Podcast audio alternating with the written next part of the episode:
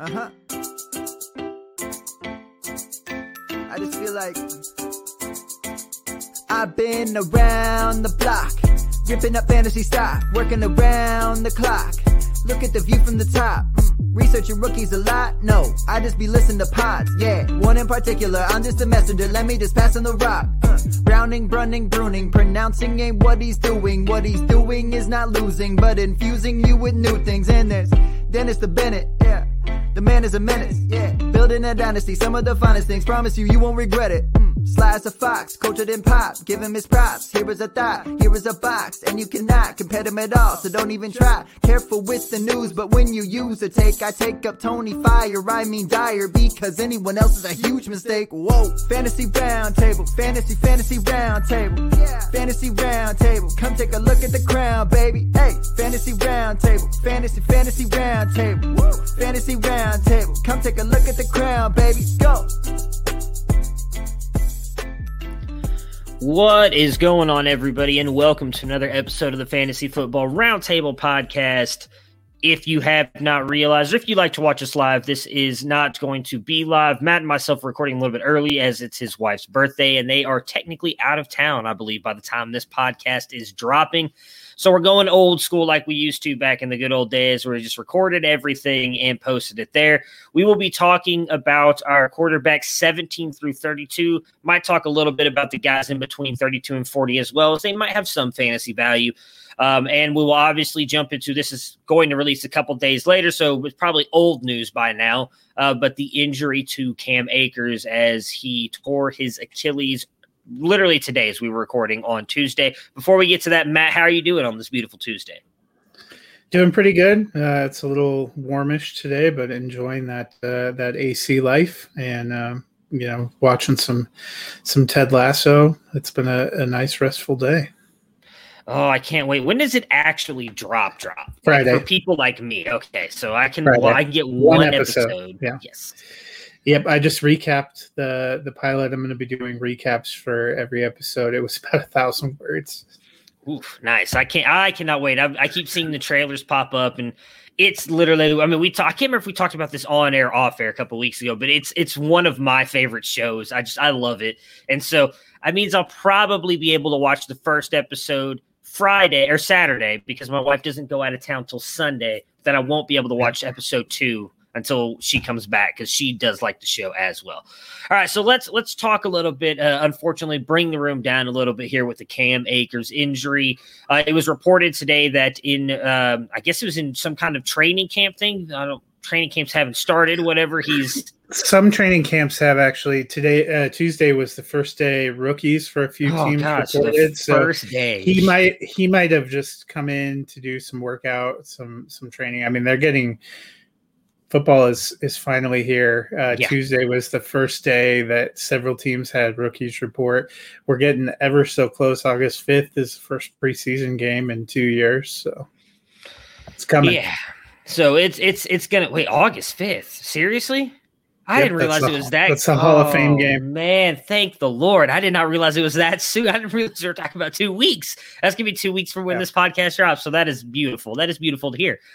Uh, yeah, so obviously uh, they they confirmed it and then reaffirmed it once he was able to go in and get the imaging done, the scene that he's done. He is done for the season.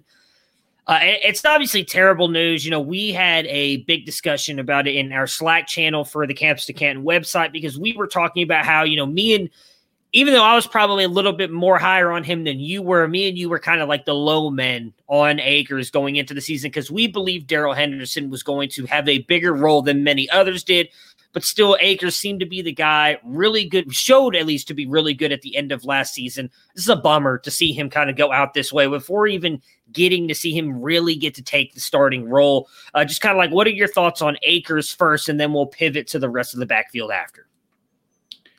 Well, it's a major bummer for twenty twenty-one, but it's also potentially long-lasting. Um, you know, I know people were real quick to talk about, well, guys tear their A C L all the time and come back.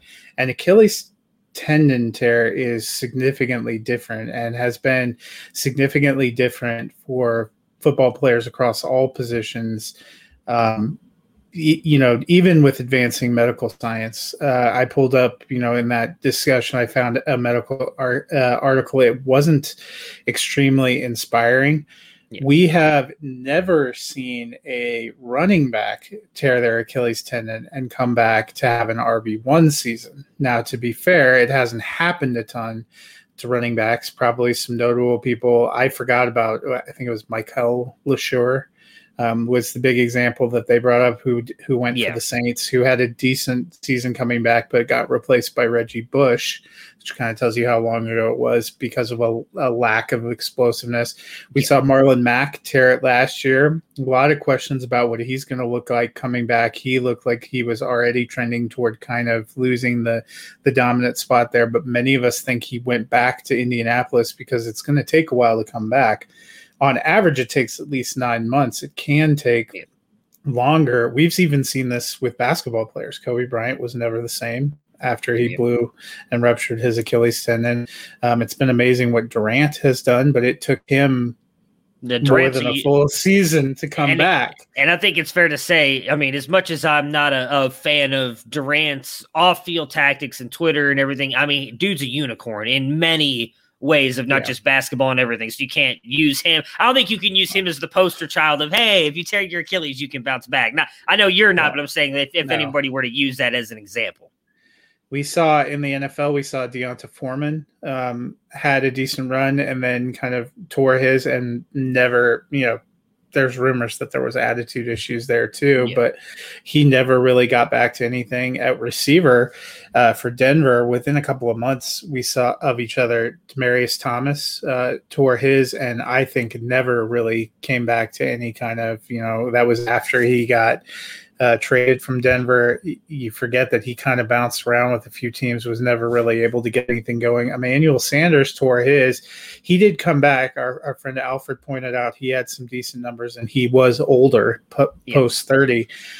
To me, as somebody who watched him for years with Denver and who really loved him, he doesn't have the same burst and explosiveness, and that's something you worry about. That's something you worry about even more so with a running back yes. that's sort of a shorter shelf life. So we only got to see a glimpse of what we thought Cam Akers could be at the end of last year. Not going to see any this year. I wouldn't be surprised if it's twenty twenty-three before we kind of see him shouldering a big load again. Yeah, I mean, so on, excuse me, uh, Emmanuel Sanders, I think the difference there is you don't have to be as explosive as you just mentioned, especially when you're running routes. If you're as good as a route runner that he is, he can still probably create the separation he needs to get the ball. Maybe we just don't see him make as many big plays. You need that burst to get through that hole sometimes for Cam Akers. And if he doesn't have that, I wonder how much that hurts him. You know, you mentioned some of the running backs. I have the list pulled up. Uh, Chris Towers put it out on Twitter. Lendell White, Andre Brown, Mikel Leshoure, Ernest Graham, Kendall Hunter, Beanie Wells, Vic Ballard, Joe McKnight, Arian Foster, Brandon Oliver, D'Onta Foreman, Isaiah Crowell, and Marlon Mack, the most successful out of all of those guys after tearing their Achilles was D'Onta Foreman, who is twenty-one years old as well. I was trying to pull up. I don't know. Is Akers twenty? Um, twenty-one? I, I'm I was trying I to. twenty-three. I thought okay. Leshoure had a seven hundred eighty-nine yard season, nine touchdowns. I don't think Foreman ever had anything that big. So according to what he put, and again, I could be wrong here, Leshoure, after he came back, was out of the league following twenty thirteen. So maybe he did that in between, but this says that he tore it in two thousand eleven and then was out of the league again in twenty thirteen. He um, Akers is twenty-two. twenty-two. That's what I mean. You said the most successful was D'Onta Foreman. That's just what he that. put. I, I'm going to be honest. I haven't looked at anything. I'm, I'm going to look off what so he do did. You because know what year he? He said it was year of injury was two thousand eleven, and he was twenty-one years old. So that, I mean, so that's Mikel Leshoure, not D'Onta Foreman. Oh, Foreman, uh, he tore his in seventeen. It says yeah, he played one game in twenty eighteen and then has been out of the league in twenty nineteen or twenty nineteen, six, ga- yeah, six games in twenty twenty. Yeah, he's, he's only run for ninety-four yards since. Uh, I thought you were saying he was the most successful one to come back. And I was like, oh, that's what he said. Yeah, that's what he said. He said the tweet says, uh, blah, blah, blah, blah, blah. Where is it? Where is it? Where is it? D'Onta Foreman is the success story, is what they say. And he said, yikes.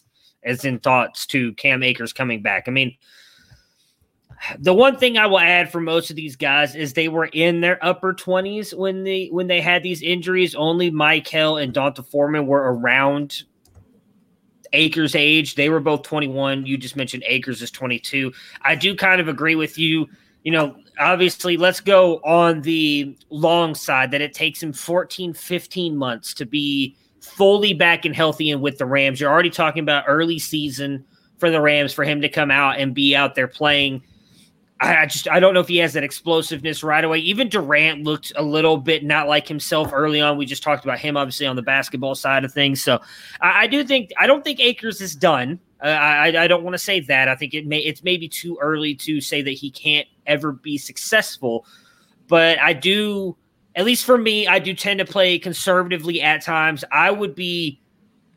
I would think if I have Cam Akers, I would likely, uh, the way I process things, think he's probably not going to be as high as I thought he was going to be this year, which is about R B ten is where I had him ranked. I think that might be no longer in his range of outcomes. Maybe mm-hmm. we, maybe that changes in twenty twenty-three, but I'm someone who I think you can find somebody right now who's willing. You know, I've seen a bunch of these trades going where people are offering like second round picks because they think he's going to be perfectly fine next year. I might take that. And um, you may be selling low. Um, you know, I saw someone got Miles Sanders for him. I would do that in a heartbeat. Uh, you know, I think for me, I just, I'm, I'm a little bit risk averse when it comes to those things. And Achilles tendon injuries, while we're definitely in a new age, I saw, you know, Steffi Smalls and um, Jeff Mueller, P T on Twitter, who were tweeting out saying, hey, it, it's come a long way since a lot of these guys got their injuries. It's a little bit more of a speedy process and all this stuff. But I, we just haven't seen the success for guys coming back from that. Like we have A C Ls and all that stuff in the past. So for me, I don't know if I can bet on Akers being the exception to the rule of what we just talked about with all of those players who have suffered that injury. And again, you mentioned the best player to come back. That was seven hundred yards rushing before he got replaced by Reggie Bush, where, I mean, Reggie Bush was good, but I don't think he was ever what we thought he was going to be coming out of college. So for me, I think I'd, I'd take the – I'd, I'd probably trade him, unfortunately, at one of the lowest points you're going to get for him, but take what I can get for him. What what what would you do if you had shares of Akers?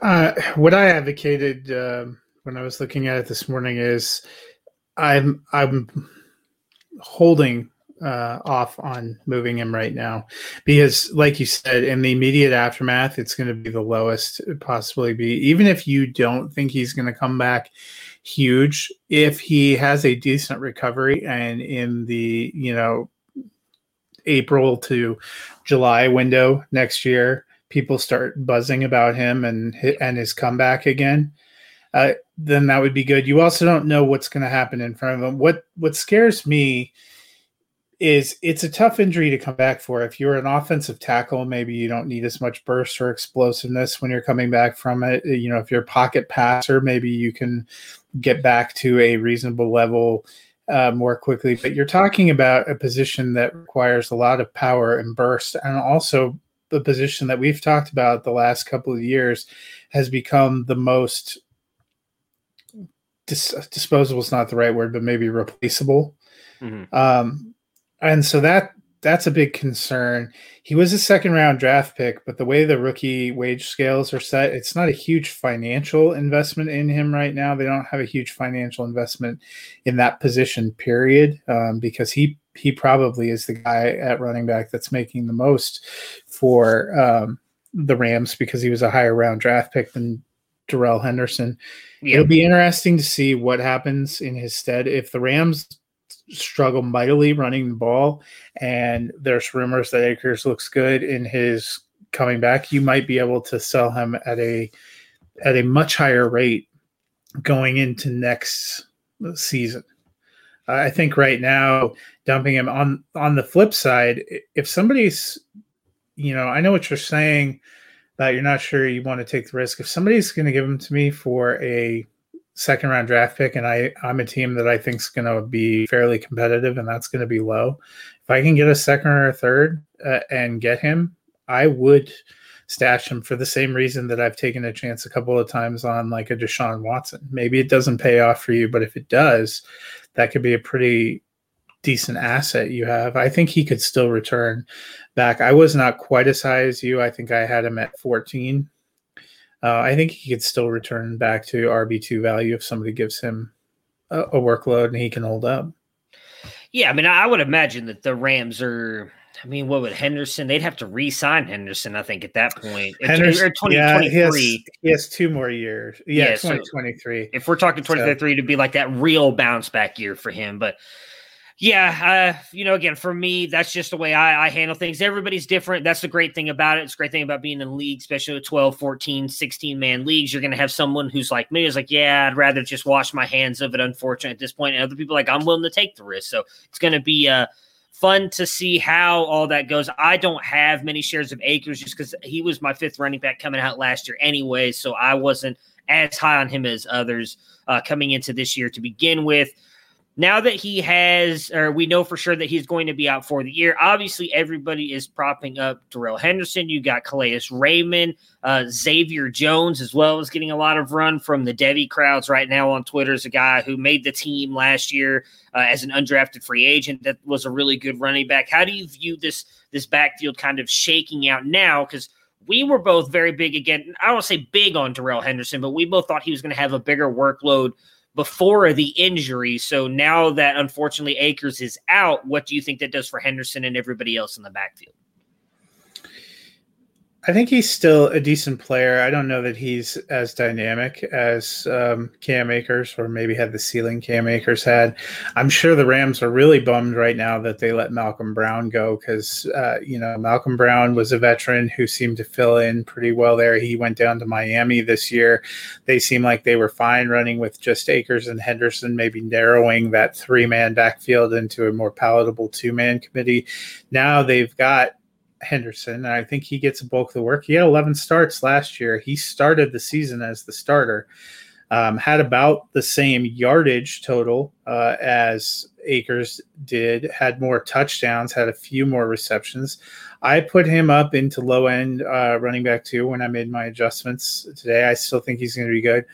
I don't think they're going to stick with completely what they have. There are a lot of options. You know, we've talked about some big veterans are still out there. Adrian Peterson keeps talking about how he has twenty-eight-year-old knees uh, or or something like that, that he, yeah. he wants to come back. You know, we've seen him him come in and be a, a bulldozer. Frank Gore is still out there. LaShawn McCoy made overtures that he wants to come back. Uh, I know on the Count and Mount podcast, they, they had certain feelings about uh, LaShawn McCoy's washedness. Yeah. Uh, Le'Veon Bell is still out there. We still don't really even know what he has left. Or uh, a name that's been bandied about that's been quite popular is Todd Gurley, who we've seen have success there. We don't know how great his knees are. I also think they could go the route of making a cheap trade. One of the names that I threw out there is a Royce Freeman, who was a third round pick, is in the last year of his rookie contract. So it's a very low dollar value kind of thing. We have to remember the Rams still have plenty of cap issues and cap concerns there. That would be a low dollar value commitment, wouldn't be a long-term commitment. And he's squarely on the roster bubble in Denver after they drafted Javonte Williams and signed Mike Boone. Uh, I think that's somebody they could get. He's a decent pass blocker. Um, he's not, I don't think he's ever going to live up to what people thought he might be when he was drafted, but he's not a bad player. He, you know, he could fill in that backfield and help form a committee. I think he could fill a Malcolm Brown type role and be a complement there. And then I think it's going to be more into the passing game. I guess we're going to get to see what Van Jefferson can do. We're going to see how many games Deshaun Jackson can stay on the field.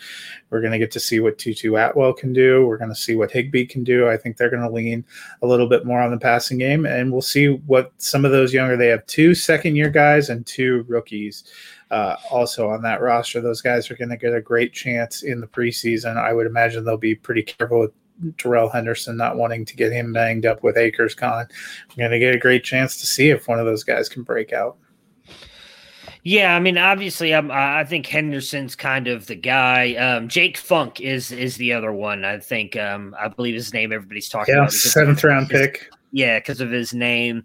Uh, you know, I li- I liked Raymond coming out of. Um, I think it's U L, if I say that correctly, uh, because if you say U L L, you get corrected on. Uh, uh, Twitter and by, by Mister Sharp. So I will say U L. Uh, and then Xavier Jones as well. I, I, I, I don't know if they bring in a veteran. I mean, McVay already has come out and said that he wants to give the young guys or the guys in the room a shot first. I think with Henderson, you know, I, I think he can be more than capable of of filling in for Akers for the most part, and then they kind of fill in those three guys in some kind of way uh, to fill up this field, the backfield. But, you know, we talked about it a lot with Stafford on, on our show on Monday was we thought they were going to be more pass-heavy to begin with, and I think that just kind of reiterates it now moving forward. I, I wouldn't be surprised maybe if they bring in more more veteran depth if one of these other guys gets hurt, but I think with how close they are to the salary cap as well, too, they might just roll with these guys well, and kind of see what happens. You could also see them uh, waiting and signing somebody after week one. I, we're yeah. also going to have camp cuts, so some of these guys, they may not even have to trade for them. Uh, you know, I know people threw out a Benny Snell. He'll probably get kept, but maybe a Jalen Samuels. There are some backs that will get set free. And with veterans, if you wait, I think, until after the first week to sign them, you don't have to guarantee the salaries. That yeah. feels like the kind of move you're going to make if you're not sure how it's going to work out. All right, so let's talk about our second half of quarterbacks here. So I'm going to give a quick rundown of my six, top sixteen and then Dennis's, and then we'll have Matt give his, and we'll jump in and talk about our quarterbacks seventeen through thirty-two. So for me, I had Mahomes, Josh Allen, Dak Prescott, Kyler Murray, Lamar Jackson, Aaron Rodgers, Justin Herbert, Matt Stafford, Russell Wilson, Ryan Tannehill, Tom Brady, Joe Burrow, Baker Mayfield, Jalen Hurts, Kirk Cousins, Daniel Jones as my top sixteen. Dennis's had uh, he had Patrick Mahomes, Josh Allen, Dak Prescott, Lamar Jackson, Kyler Murray, Aaron Rodgers, Justin Herbert, Ryan Tannehill, Tom Brady, Russell Wilson, Jalen Hurts, Matt Stafford, Joe Burrow, Matt Ryan, Trevor Lawrence, and Tua Tagovailoa. Matt, who were your top sixteen? So I had Patrick Mahomes at one, Dak Prescott two, Kyler Murray three, Josh Allen four, Justin Herbert five, Lamar Jackson six, Ryan Tannehill seven, Aaron Rodgers eight, Tom Brady nine, Matthew Stafford at ten, Russell Wilson at eleven, Joe Burrow at twelve, Baker Mayfield at thirteen, Trevor Lawrence at fourteen, Kirk Cousins at fifteen, and then Derek Carr at sixteen. So the standouts um, in our top sixteen, again, if that was on Monday's episode, Dennis had Jalen Hurts in his top twelve. Matt uh, did not have him in his top sixteen. I did have him at fourteen. Uh, and then in our top sixteen ranks, we each had one player different. Uh, Matt had Derek Carr in there at sixteen. Dennis had Tua Tagovailoa, who neither one of us had ranked in our top sixteen. And then I had Daniel Jones. Same thing. All three of those were kind of those one player each that we had. So let's jump in and talk about those other guys, the rest of these quarterbacks. And at seventeen, I had Matt Ryan, who you had at, um, what was it? Uh, seventeen. I'm sorry, you have him at seventeen as well. So, but yeah. Dennis had him in Dennis his had him at fourteen. Yeah. Um, and my big fear with them is, while I do agree, I believe Dennis's argument was the volume. I do believe that's going to be there. I think losing a guy like Julio still has to hurt you a little bit. And I also want to see it a little bit with Arthur Smith. We know was very run heavy in Tennessee. Granted, they don't have Derrick Henry there. Mike Davis, I'm not expecting to be Derrick Henry. Bad defense. I just I don't know if Matt Ryan is going to put together a, a great season. I could see him going up there, but I think I'm going to lean on the side that he's slowly going to continue to decline a little bit every single year, and I think that continues this year. What what were your thoughts on putting him down here at seventeen? Yeah, I mean, he was Q B twelve last year. I don't think you lose a Julio Jones and replace him with a rookie tight end and Russell Gage and have yourself stay the same. I am much less bullish on Russell Gage than Dennis. I know he saw one hundred targets last year. I wouldn't be surprised if he sees less this year. Um, I think they're going to run a lot of two tight end sets. I think Pitts is going to have a decent year, and Hurst will be okay. I think Calvin Ridley is going to ball out. That being said, I he slides down. An upper end yeah. Q B two is not out of the bounds. I do not think Atlanta is going to be very good. I think they're going to be in top ten pick range. Uh, Dennis had Kirk Cousins here at sixteen. We did a lot of talking about him on Monday's episode, as me and Matt both had him at fifteen. At eighteen for Dennis, he has Carson Wentz, as do I. You had Carson Wentz a little bit higher uh, than us. You I had him a little bit lower. Oh, lower? I thought – oh, that's right. You, we talked about him uh, in the episode of the guy that bounced back. Most, that's right. Yeah, he's probably one of the diff- most difficult to rank yeah. because you're optimistic but also – Yes. Yeah, I need to see it. No, I agree with you. I, so I have him down at twenty, so I'm not that much lower than you, but yeah. I do have him a, a couple spots so lower. What's interesting for me is your quarterback at uh, eighteen here is the way I feel about the guy you have at eighteen. I have him lower, and it's because I don't – I want to believe what we saw last year out of him as a guy we're going to see, but he also is that guy who could throw five turnovers in a game. So I'm very curious yeah. as to what – so uh, on Wentz's side first, we'll, we'll talk about him and we'll get to your guy. Um, obviously – it's just, can he bounce back? We could all be, this could be the Aaron Rodgers for us last year, right? Like we all had Aaron Rodgers linked as a low end Q B two, boom, top five quarterback last year. I actually think he finished three. We talked about on Monday's episode. I don't yeah. know if that's in Wentz's range of outcomes, but I would not be surprised. You you mentioned on Monday's episode, you would be surprised if he jumps in the top twelve. And I agree with you because Indy is loaded all over mm-hmm. that offense. Great offensive line, great running backs, great receiving weapons. He's back with um, potentially great receiving weapons. I, I would put sure, that sure. among the the questions. They lost a couple offensive line pieces that they they, but I think they will rebuild. The two biggest things that could swing for me with Carson Wentz, you know, and having him in this range or seeing him go higher is, do we actually get all that passing weapons to develop? Is does T Y. Hilton have one year left? Can Pittman be the guy we think he can be? Can Paris Campbell stay on the damn field?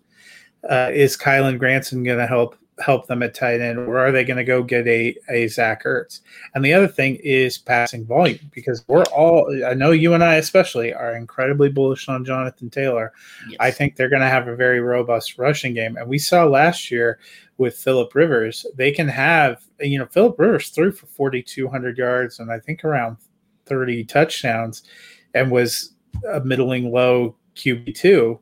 Um because they didn't need him to be more than that. Yeah. They may not need Carson Wentz to be more than that to be successful. Uh, let's see here. So he threw for, yep, four thousand one hundred sixty-nine yards, um, twenty-four touchdowns, and eleven interceptions. So, but I see, I could see the touchdowns going up more with that. I mean, he threw four hundred, five forty-three times, Phillip Rivers did. So, I mean, if they give Carson Wentz that kind of volume, I think he could easily get to thirty-plus touchdowns. And then so that'll raise him up a little bit higher than what we have. I mean, we were talking about yesterday, most of the guys, they were projected with that same amount. So I think for me, it's also seeing, can he get back to the guy that he was in Philly with Frank Reich there? That's kind of like the big selling point, right, on him coming over to Indy. He had Frank Reich. That was kind of the guy that he had that bond with. It seemed like things have kind of fallen apart between him and Peterson there in Philly. So can that rekindle? I, I still, I believe in Pittman. Hilton is a big question for me because at times he looked really good last year, and he's even kind of come out and said, kind of thrown Phillip Rivers under the bus for that, saying Rivers couldn't get him the ball. So I, I want to see, I believe Wentz has got a better arm, probably in, in a better spot in his career than Phillip Rivers was coming over there last year. So that that's kind of the big thing is can he Can he bounce back? If he does, I think he's one of the guys in this range we could be really wrong on, could could clearly jump up into that top twelve. Who did you have, though, at eighteen? I went with Ryan Fitzpatrick. Um, you know, and I know it's a controversial choice, but I think he has a lot of upside. I think he went to a situation where they wanted him, where they want to be able to push the ball a little bit. He has arguably some of the best uh, weapons he's ever had, rivaling what he had when he was in Tampa Bay, because um, he's got Terry McLaurin, who we like, Logan Thomas, very solid tight end option. I like the backs that they have, Antonio Gibson leading the way, and then they still have McKissick. They went and added Curtis Samuel, who is a very uh, dynamic weapon, can be used. I liked the De'Ami Brown pick. Um, and I think Washington is going to be a serious competitor in the N F C East, and they're going to have to put up some points to be able to hang with teams like Dallas and some of the elite crop in the N F C. Yeah, so I, I have him lower. I have him at twenty-five. Um, Dennis, I don't even see where Dennis has him. Where am I missing him? Oh, he has him at twenty. So he's fairly close to uh, – I mean, he's right in the middle of us. I have him at twenty-five. You two are actually like right next to each other.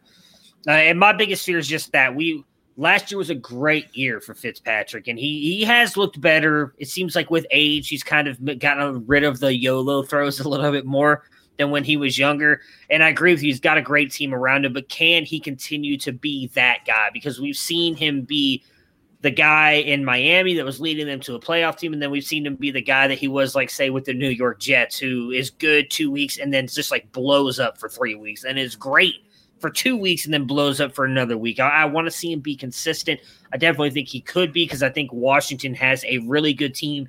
But it was just hard for me to kind of rank him somewhere, and he just kind of fell in at twenty-five for me. Uh, I have a bunch of the rookies over him. Um, you know, I could probably move him ahead of Big Ben and Tua, because I'm not as big on Tua this year. Uh, but it's just, it, it kind of fell in that spot. And again, I don't mean this, you, you know, you mentioned it a lot yesterday.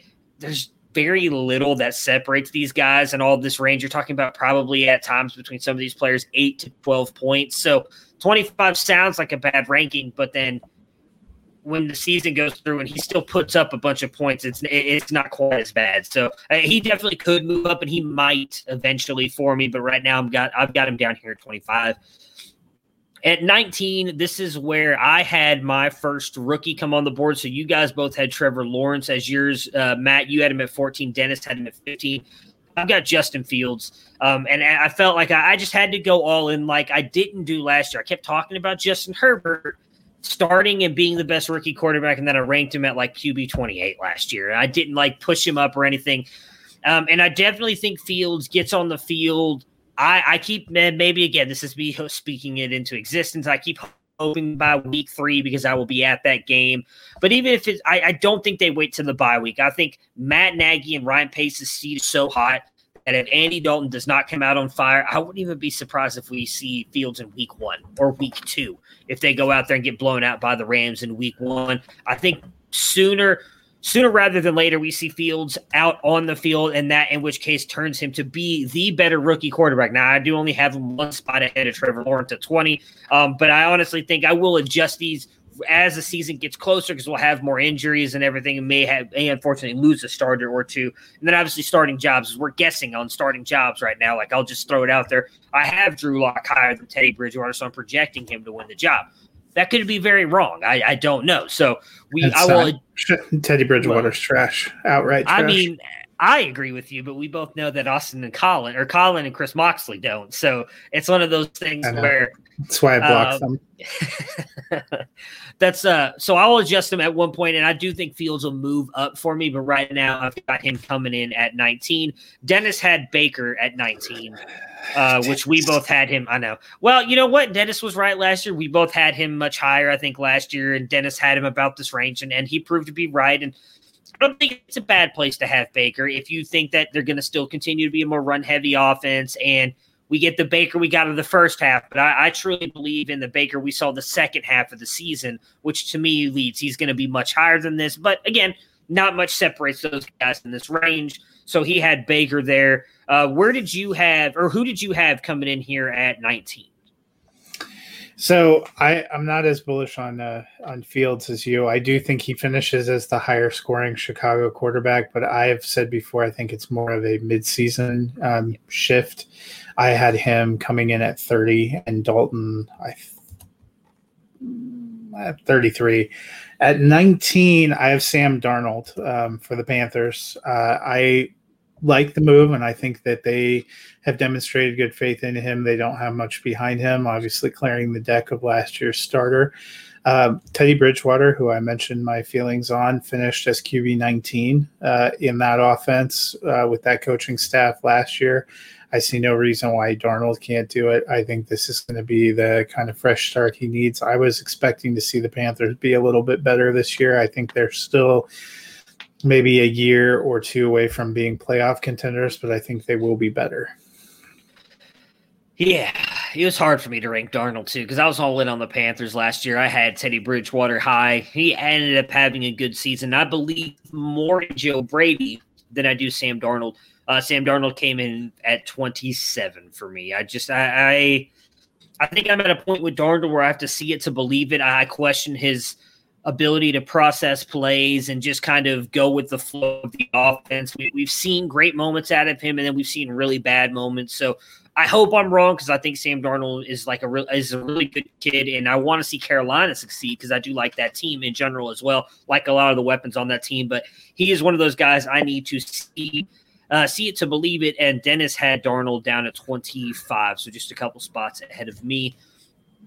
At twenty, we had three guys that we've all pretty much talked about. You, as you mentioned, had Carson Wentz in there, Ryan Fitzpatrick in there for Dennis, and then Trevor Lawrence for me. I was low on Lawrence. Talked a lot about him in that Monday episode. If you didn't listen to that, just to recap, uh, it's not necessarily a question of Lawrence's skills. It's more of Daryl Bevell and Urban Meyer running this offense that I worry about Trevor Lawrence. I don't know if he has quite that upside to jump up uh, in the ranks and, and be a high-scoring quarterback, because I do expect them to lean heavy on the run. And I think what separates Trevor Lawrence as well as Fields is their rushing ability, and I'm curious as to whether or not they'll really use that um, at the N F L level with Trevor Lawrence, because he is a very good athlete, and my thought process is they won't. Uh, and so that's why I have him ranked down here. At twenty-one, Matt, uh, you have Tua Tagovailoa. Yep, I have uh, I have Tua, and um, you know I like I like Tua. I liked the pick. Um, thought it was a little uneven last year. I, part of me still worries about whether the decision to pull him for performance a few times in crucial moments um, is a little bit of a setback. They definitely got some interesting weapons. I liked the Jalen Waddle pick. I.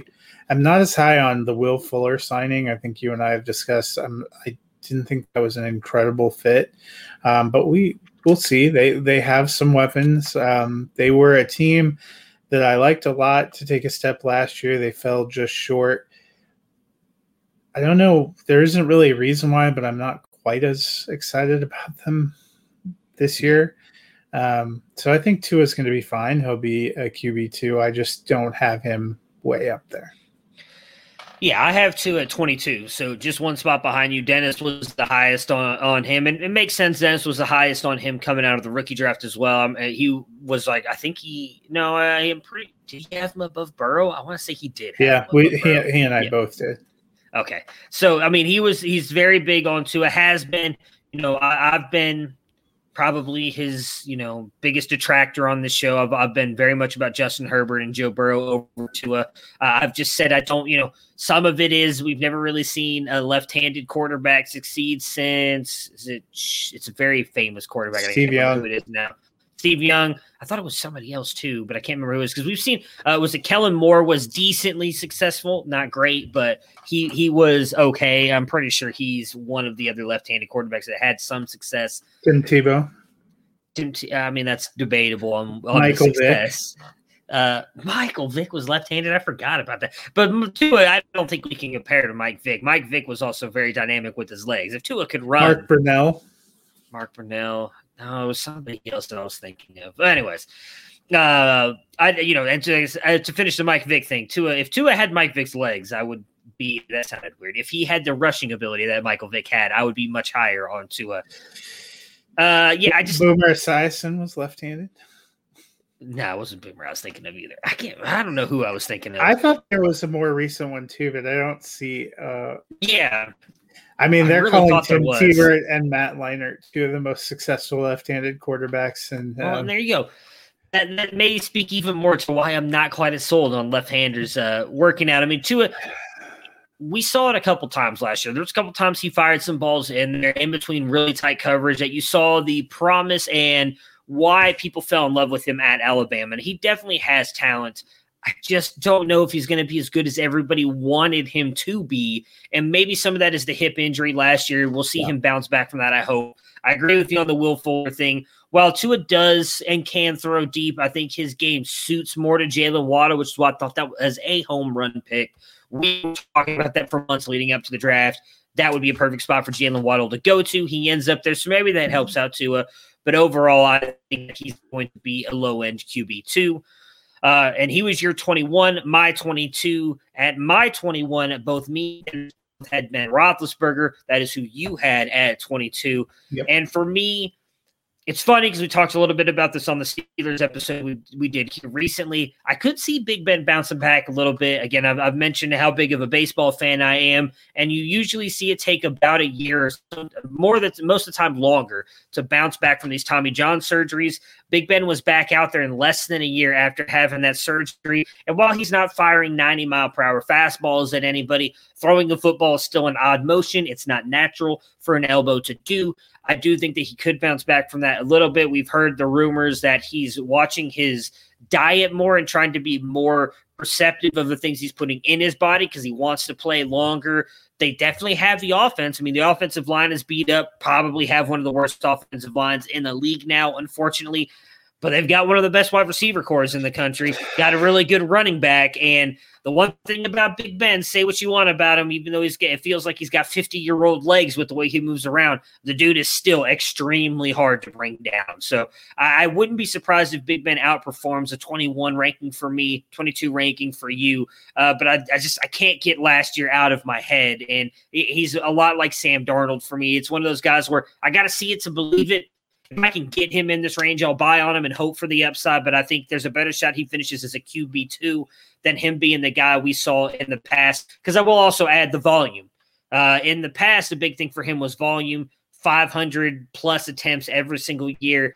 Fitner's gone. I think that they brought in Najee Harris because they want to go to more of a balanced approach, which will also bring Big Ben back to the pack a little bit as well. Yeah, I mean, that's it for me. We saw last year the pass first, pass always uh, method started strong for them, but probably had a large role in that one and four finish and in the way they kind of collapsed down the stretch. I think they're going to look for more balance. Um, I don't think he'll be bad, just not that great. I mean, he was only Q B fourteen last year, considering how much we talked about them slinging it everywhere. Yeah. Yeah.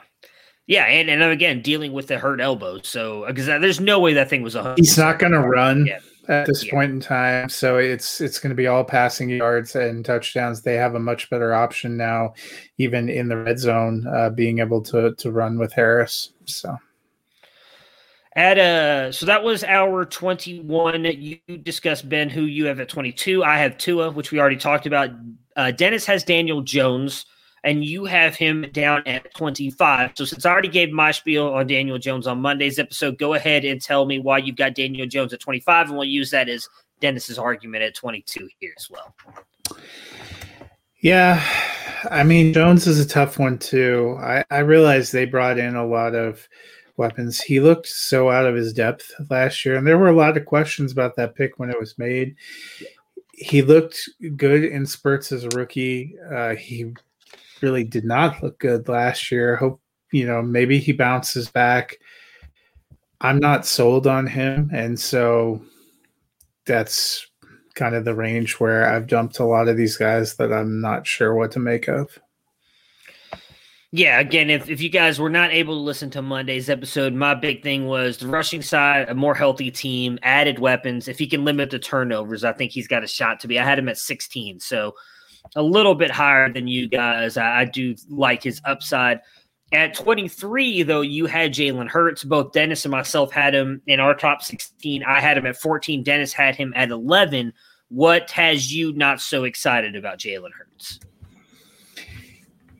You know, I get your arguments about uh, potential and ceiling, but I think that that sort of ignores. I wouldn't be surprised. I, Philly's not great. They're going through a scheme adjustment. Um, we don't really know what it's going to be like trying to put all these pieces together. He had just enough games uh, for people to get tape on him. I really think he's a potential candidate to have a Daniel Jones-esque second season. So yeah. I dropped him. You know, his rushing, I think, could keep him in Q B two range, but I'm not sold on him or the passing offense. And when you talk to a lot of diehard Philly fans, they think he's a one-year stopgap until they get their real franchise quarterback. That doesn't inspire a lot of confidence in me either. And we've seen dead men walking like a Blake Bortles in Jacksonville have a good fantasy season, so it's still possible. But I think he may have a lot of turnovers that hold him back um, and a lot of inconsistency. At twenty-three, Dennis had Justin Fields, who we already discussed a little bit for both you and me, and he's got Dalton in at thirty-four. So I'm assuming he's kind of leans more with me that yep. Fields is going to start a little bit more than half the season. That's what's going to buoy him up there uh, for him. At twenty-three, I have Drew Lock, who you have at twenty-four. So we are both right there in lockstep with Lock. Uh, Dennis has him at thirty-three, so it looks like he is either projecting. Oh, well, he's got Bridgewater lower. He doesn't have so, either in the top. So I'm assuming yeah. he just thinks both those are in some way he going to. They both suck.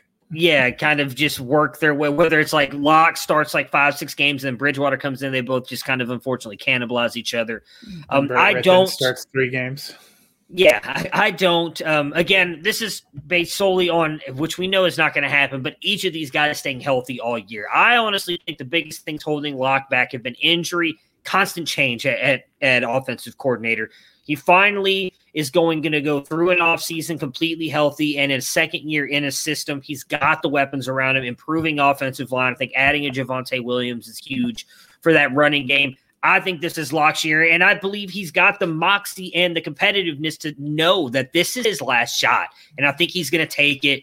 Uh, so I'm in on him. I think finishing as a low-end Q B two is a fair point to put him. Still think that gives Judy, Fant, and Sutton a decent amount of fantasy exposure as well, and I believe all three of those guys are going to take big steps forward. So for me, Locke's going to be the guy, and I think he finishes the year as the guy. I don't think that they replace him unless he gets injured, but I don't expect that to happen. Yeah, and, you know, one of the missing pieces could be putting a real quarterback behind him um, to to give him a push. You know, he didn't – in his first year, he he was doing really well in preseason, got injured. That injury lasted. It was more serious than they let on. It was kind of a throwing sh- shoulder separation. We saw some good flashes at the end of the season last year. Doing scheme change, no real off season. Uh, I didn't think he played bad the first week. And then he, if you remember, he got pile driven by the Steelers in like the first or second series of the second game and knocked out and missed some time. I think it took him some time to come back. Sutton uh, was a lost season. Um, they had trouble running the ball at times. They had a variety of injuries. He wasn't always great. He definitely wasn't consistent, um, but could be a, a growing thing, a learning thing. He's only started eighteen career games. I'm not ready to write him off yet. I think that he's the one they want to succeed, that they got Bridgewater to have a better backup uh, and somebody yep. to, to push and, and an option in case we have the nuclear meltdown. Um, Denver's going to have a pretty good defense. I really love the Williams pick, and like you said, I, I like their receiving options. So, so you and Dennis both had Bridgewater in at thirty-six. I have him at thirty-eight, and I agree with you. I think Bridgewater was brought in to help push Drew, but also if he does get hurt, it does bring in the guy like Colin and Moxley talked about, a veteran quarterback who's not going to lose you games. He's not necessarily going to help. He, he can probably win you some, but I think it's fair to say he doesn't have the upside that Locke does. But I think a lot goes to something we talked about when we did the Denver preview. Denver has honestly kind of a win now team. They have a very good roster.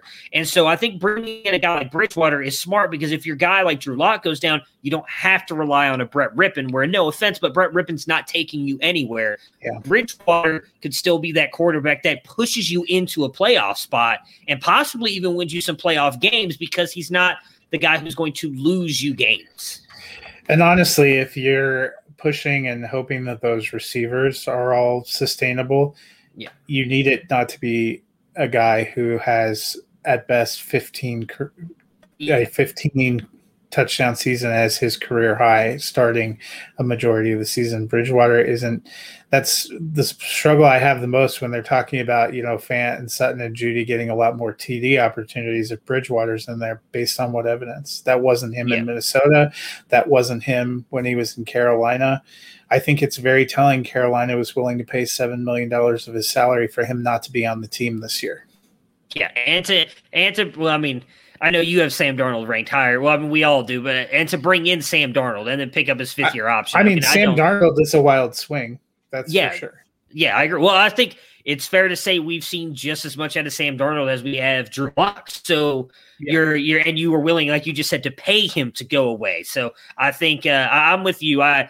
I think it was more of a very smart front office move to bring in a guy like Bridgewater, because, again, he can distribute the ball to your very good weapons if you're in a playoff race, because Drew Locke does have an injury history. I think that's fair to say. And so if he goes down, you've got a very reliable backup in Bridgewater who can still help you win games and get you into the playoffs. So that was uh, my twenty-three, your twenty-four. Dennis had Justin Fields at twenty-three, who we've already talked about. And then he's got Derek Carr coming in at twenty-four, who I have at twenty-six. You had him much higher. Um, and Derek, he's, he's very consistent. Um, I do feel like I have him way too low. I just don't think he has the upside. And so that's kind of where, again, a lot of these guys here at the bottom are just, I don't think they've got the upside. So I'm just going to kind of rank them here because I, I don't really have any faith that they're going to jump up. You know, I, I also believe we talked a little bit about Marcus Mariota. He looked really good in that offense. If Carr suffers another injury, does Mariota go back out there? Do they stick with them? You know, I think they kind of kept going. They went back to Carr last year because they were in the playoff race. Past two years, they've been in the playoff race, and Derek Carr, when they've needed him the most, has let them down. Now, not always, some of that's also been their defense, but he hasn't gotten them over that hump.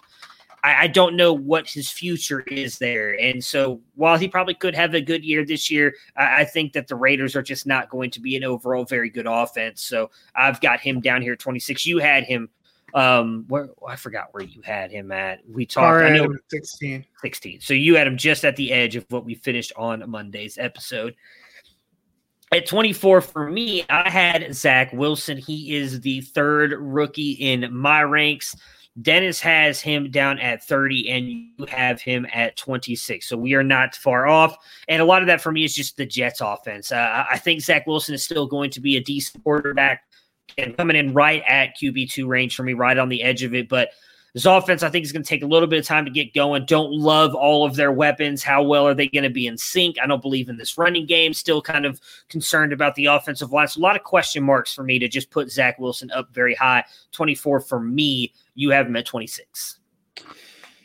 Yeah, it's a lot of the same thing. So complete uh, scheme and coaching change in New York. Um, basically, almost entirely new pieces. Michael P. Ryan returns a running back, didn't have a lot of time on the field. You have a rookie in Carter. You have a free agent, Tevin Coleman. Denzel Mims and Jamison Crowder were there, but it's a new system. Both of them struggled with injuries, weren't on the field a ton. You bring in a Corey Davis, you draft an Elijah Moore. We still don't know what the heck we're going to get out of Chris Herndon. They don't have a super easy schedule. Um, they will have some challenges. I think that they are also probably going to have a little bit more of a conservative style, style and scheme, which will limit some of the ceiling. And Wilson's going to be a rookie. He's going to make some mistakes in the spotlight. It's going to take some time to get on track. I wouldn't be surprised if it's the kind of team where they finish strong but have a rough September, October, November. I agree with that completely. So that puts us at twenty-five, where we've got three different quarterbacks. All three we have already talked about, though. I had Ryan Fitzpatrick, Dennis had Sam Darnold, and you had Daniel Jones. At twenty-six, you had Zach Wilson. Um, I had Derek Carr, who we just talked about, and Dennis had Jameis Winston. We'll save the discussion for that in a minute, because uh, at twenty-seven, I had Sam Darnold, who we already discussed, and then you and Dennis both had Jared Goff. So your, your thoughts on Jared Goff here with the Lions? Yeah, I mean, we saw Goff sliding a little bit last year. That's part of the reason that the Rams were wanting to move on. I think uh, they're going to focus more on the run with Jamal Williams and DeAndre Swift. I like Hawkinson. I like the pass-catching ability of those running backs. I have no faith in the wide receivers. I, I have no doubt they're not going to be a great team, and they're going to have to throw. I just don't know that it's going to be incredibly successful. Goff struggled uh, at times with turnovers on a good team that was in the playoffs last year. I don't think that's going to be helped by moving to Detroit. Yeah, and I have him at twenty-eight, so just one spot behind you guys. Just not a... Uh, you know, unfortunate for him, but I, I just don't think he's going to have much success there in Detroit. Uh, at twenty-eight for Dennis, he has Deshaun Watson. I didn't even rank Watson. I don't think he plays, so I was kind of... I did not either. I don't think he plays either. That Dennis, Dennis put him there. I mean, he. If we were being honest about the, the guy that we don't have in the top sixteen that has top five potential... It's probably him. You know, if yeah. we if we thought he was going to play all season, I don't care what the Texans have as weapons, he could bounce and be a Q B one. But I think he ends up on the exempt list. He's not going yeah. to even really go through that legal process until twenty twenty-two at the earliest. I've seen articles from legal experts, and I know you've talked about Felix has mentioned it could be a couple of years before we see him. I just have no... No confidence. I've banked him in a couple of places. If he comes back, it's going to be helpful for me. But if he doesn't, I, it won't kill me. I would not plan on him. Yeah, I, I I honestly think he's played his last snap in Houston. I, I don't think we if we yeah, see him on the field, sure. I don't see him in a Texans uniform. So you had at twenty-eight though, Jameis Winston. Um, and I had him at thirty-one with Taysom Hill coming in at thirty-five, and you had Taysom Hill coming in at thirty-four. Dennis was a little bit higher than us with Jameis Winston. Jameis Winston at twenty-six. I imagine that is be and Taysom Hill at thirty-two, and I imagine that's because we all seem to believe that. Well, Jameis Winston's probably the starter. Taysom Hill's not going away, and yeah. he's going to be out there. And you know, I said it a lot. I know this offseason when we discussed who was going to be the guy. Even if Jameis Winston won it, my thought process was if if Sean Payton was willing to bring Hall of Famer Drew Brees off the field to put Taysom Hill in there, why would he not do that with Jameis Winston, who is nowhere near that level? So I expect both those two to kind of cannibalize each other at times.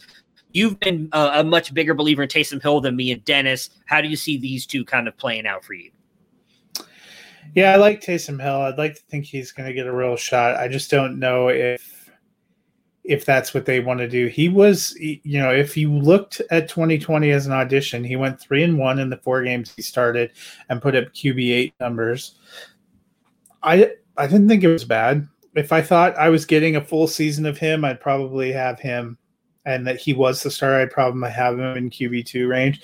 If I thought Jameis Winston was the ninety-five percent starter, I'd probably move him up too. But I think they're going to end up splitting and doing some kind of rotation.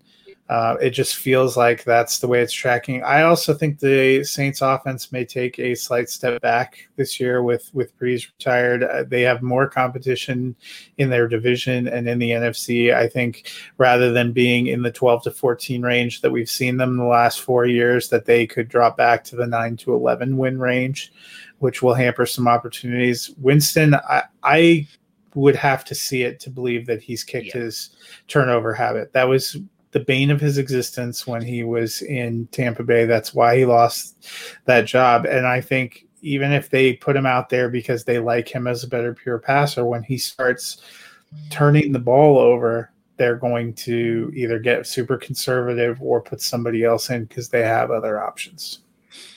Yeah, and um, I'm pretty much one hundred percent with you there. I, I don't, um, I don't even know if he is going to be the long-term future there. So I, I, I'm with you. Need to see it. I don't think either of them are, to be honest. Yeah. They're both potentially gone after this year.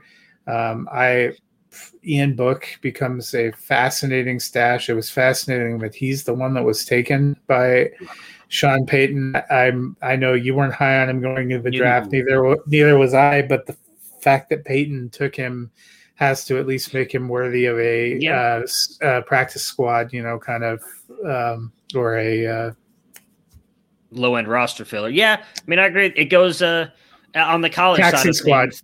Yeah, taxi, taxi squad. Yeah. I lost the word. Uh, it, it you goes, know, fantasy. It goes into something we talk about on the college side all the time is when uh, when Lincoln Riley goes for quarterback, you got to pay attention to him, whether you like that quarterback or not. Um, and so when Sean Payton goes for a guy and he wants him to be that guy, I mean, I, I don't see it with Ian Book, but maybe, you know, Sean Payton has forgotten more in the last thirty seconds about football than I'll know my entire life. So I will say, yeah, I, I I'll go ahead and trust him a little bit there. So that was uh, twenty-eight with Jameis Winston for Matt, Deshaun Watson for Dennis, and Jared Goff for me. At twenty-nine, Matt, you and me both have Jimmy Garoppolo.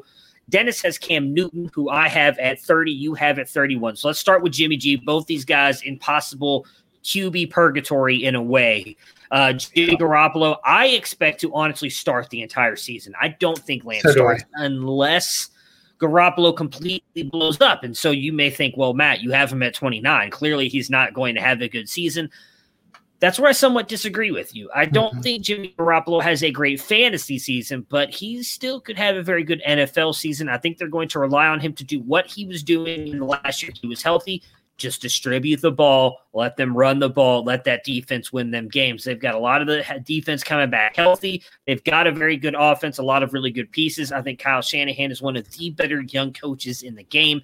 I think Jimmy G gives them exactly what they want for now and allow Trey Lance to kind of learn the offense and be primed to go next year. Granted, that being said, if Jimmy G does struggle and they're in the playoff race, and Kyle Shanahan thinks Trey Lance can do it for him, wouldn't be surprised if we see Lance on the field, but I think we see Jimmy G at least eleven to twelve games this season. I, just, I don't think Lance starts like some people do, and I don't think it's like a mid-season switch either. It's got to be something where I think they're out of the playoff race, or Jimmy G just is completely causing costing them games before we see Lance go in.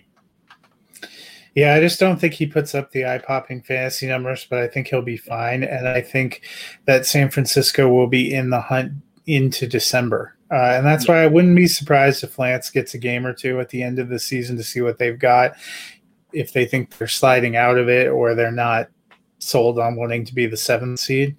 Um, I think Jimmy G will be great, but we are in this range where I'm not wild about the starters, and there's every chance that they end up splitting. Uh, like if you're in a redraft league, hopefully you're not getting, you know, e- in Superflex, you're going to have to take these guys. Honestly, even in redraft, I'm not taking Jimmy G unless I think I can get another one of these bottom tier guys or a Trey Lance to, to handcuff. You're in the range where you're going to have to protect yourself. Yeah. And I mean, so just for me, I have Lance actually at thirty-four because I do expect him to get some games, but I think it's, again, either – end of the season, we're going to see him get a little bit of time because they're in the playoffs and they're going to throw him in to see what they've got, or they're out of it. But I, I do think Jimmy G starts most of the season. You have uh, Trey Lance down here at thirty-eight. Dennis has him at thirty-five. Uh, Dennis had Cam Newton at twenty-nine.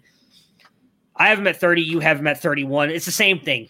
I mean, yeah. Rinse and repeat, really, for me. I expect Cam to start most of the season, though. This is the one I am the least sure about out of all the quarterback battles. I was big on Mac Jones. A lot of talk that he's already been very, um, very good in the uh, limited amount of time they've been in camp. Rookies report. I don't think they report today for the Patriots, but they're reporting over this weekend. Um, so I Mac Jones is the one I think I could be wrong on. I think Mac Jones could end up being the starter, but I'm going to go with Cam just because of the experience. And I, I was kind of his biggest, his ardent supporter on this show last year, and him getting COVID, signing with the team right before the season started, not really getting that fair shot. I think we could see Cam Newton bounce back a little bit this year. So I've got him at thirty. Your thoughts on the, the Patriots quarterback battle? Yeah, I have Jones, I think, right around thirty-five. I think they'll both play. Um, what really propped up Cam Newton's fan- fantasy value last year was all those rushing touchdowns. Was not a incredibly dynamic offense. I think they'll use tight ends more. I'm still not in love with their wide receiver core. Um, you know, Nelson Aguilar and Kendrick Bourne being upgrades uh, should strike fear in the heart of a lot of people. I think that they – you know, they have so many running backs. If he starts losing out on those goal line opportunities, and it seemed they went away from that in the back half of the season because they were worried about just killing him. Uh, you know, I think that limits some of the upside. I think he ends up being in some kind of a, a season split. If we get into November and it looks like the Patriots are fading from contention and looking at their schedule, I think that's certainly possible. They're going to make a switch because Bill doesn't want to be out of the playoffs. Yeah, and that's uh, why I have Mac Jones at thirty-three, because I do expect him to play at some point this season. When, I don't know, but I do expect him to start soon. Uh, so that really is the most of them. We've got one guy left at thirty-two, which we'll get to. I'll give the rest of Dennis's ranks because we've talked about all these guys. So he has Newton at twenty-nine. At thirty, he has Zach Wilson, thirty-one, Jimmy Garoppolo, and thirty-two, Taysom Hill. So he has... Again, Deshaun Watson as his Houston quarterback ranked there at twenty-eight. Me and you have Tyrod Taylor at thirty-two. Now, to yeah. finish out my ranks, and we've already talked about him, though, Jameis Winston at thirty-one, Tyrod at thirty-two for me. At thirty-one, you had Cam Newton, Tyrod Taylor thirty-two for you. At thirty, Justin Fields, who we talked about earlier because I, when I had him yeah. ranked highly. And, and for me, Tyrod, you know, I do think he gets a little bit of a bad rap. It, he gets that quote-unquote game manager moniker, which he is, uh, and I think that's exactly what Houston needs right now. They're not in a place to compete. Uh, I don't. I know that they drafted Davis Mills, uh, and I'm sorry, he's still a project. Uh, I don't think he's got quite this high upside that some of the talking heads on T V think he has, because he was a five-star prospect coming out of, of high school. It's a long time ago, guys. Like you, you've kind of shown who you are in college, in my opinion. I don't think that he is their future either. that was by far the mo- one of the more perplexing picks in the draft, if I'm being honest, when I saw them take him with their very first pick of the draft as well. Uh, and picking Davis Mills, maybe it was more of just to have that backup. But I expect Bridgewater, or not Bridgewater, I'm sorry, Tyrod to start pretty much the entire season, if not the whole thing. And he's just, I don't think he's going to put up great numbers. Houston is just destined to maybe pull off a win or two this year. Yeah, I expect him to be the primary starter. Um, it's a bad team. I think it'll be a bad offense. It doesn't, you know, poor Brandon Cooks went from, you know, Super Bowl to Super Bowl to Super Bowl to toilet bowl. Yeah. Um, I think Houston will have the number one pick. I think they may try Davis Mills a game or two just to, I mean, when you're so far down, what's the point? Uh, I couldn't, I couldn't make the argument for myself to move Tyrod any higher. Yeah, even thinking he's going to be a majority starter, it just doesn't excite me. Uh, the situation and what he's going through. All right, so that will do it for us today. Uh, not really any other quarterbacks. We we mentioned kind of the other guys in this range. You know, I mentioned Marcus Mariota. We didn't talk about Jordan Love, which I guess um, could be an interesting thing. We we heard there was a uh, report today. Uh, on Tuesday, the day that we're recording this, that the Packers offered Aaron Rodgers a two-year extension, and he turned it down uh, to say that this was not about the money, which is uh, very intriguing because uh, we talked about on the Monday episode that we all thought he would be back with the Packers. That's not a great sign. I still think he's going to come back, but uh, obviously not a great sign that he turned down a two-year extension because a lot of people um, thought that it was about the money and why he was not coming back. But overall, I think uh, Love probably doesn't play much, so I just put him down here at the bottom of my rankings. Davis Mills, Marcus Mariota, you pretty much have the same guys. Dennis went a little bit deeper ranked like everybody. Uh, so he got to Jake Luton. So yeah, Dennis, Dennis, Dennis, Dennis did his homework. homework. Yeah, he really did his homework. So that'll do it, though, for the quarterbacks. Uh, we will be back on Monday. Dennis and myself, as Matt, will still be on vacation. We'll be talking about the top running backs. Uh, one through what number, Matt? What, twenty, what are we doing? twenty. One through, one twenty. Through twenty. And then on Thursday, Matt and myself will be back to wrap up the running back conversation. So everybody listening to this, enjoy the weekend. There will be a lot more news coming out over the next couple of days as well. So we'll definitely be talking about that as camps are fully opening back up, as Matt just alluded to. We are two weeks away from actual N F L football. I cannot wait. Everybody enjoy your weekends. We'll see you guys again on Monday. Prepare for glory! I don't know if you got your popcorn ready. If you got your popcorn ready. I came out the womb, I was ready. And he's hit the end zone for an unbelievable touchdown. I would be honored if you played football for this team. Throw it up above his head. They can't jump with me. God, leave. Only tackle him at the forty-yard line. Who can make a play?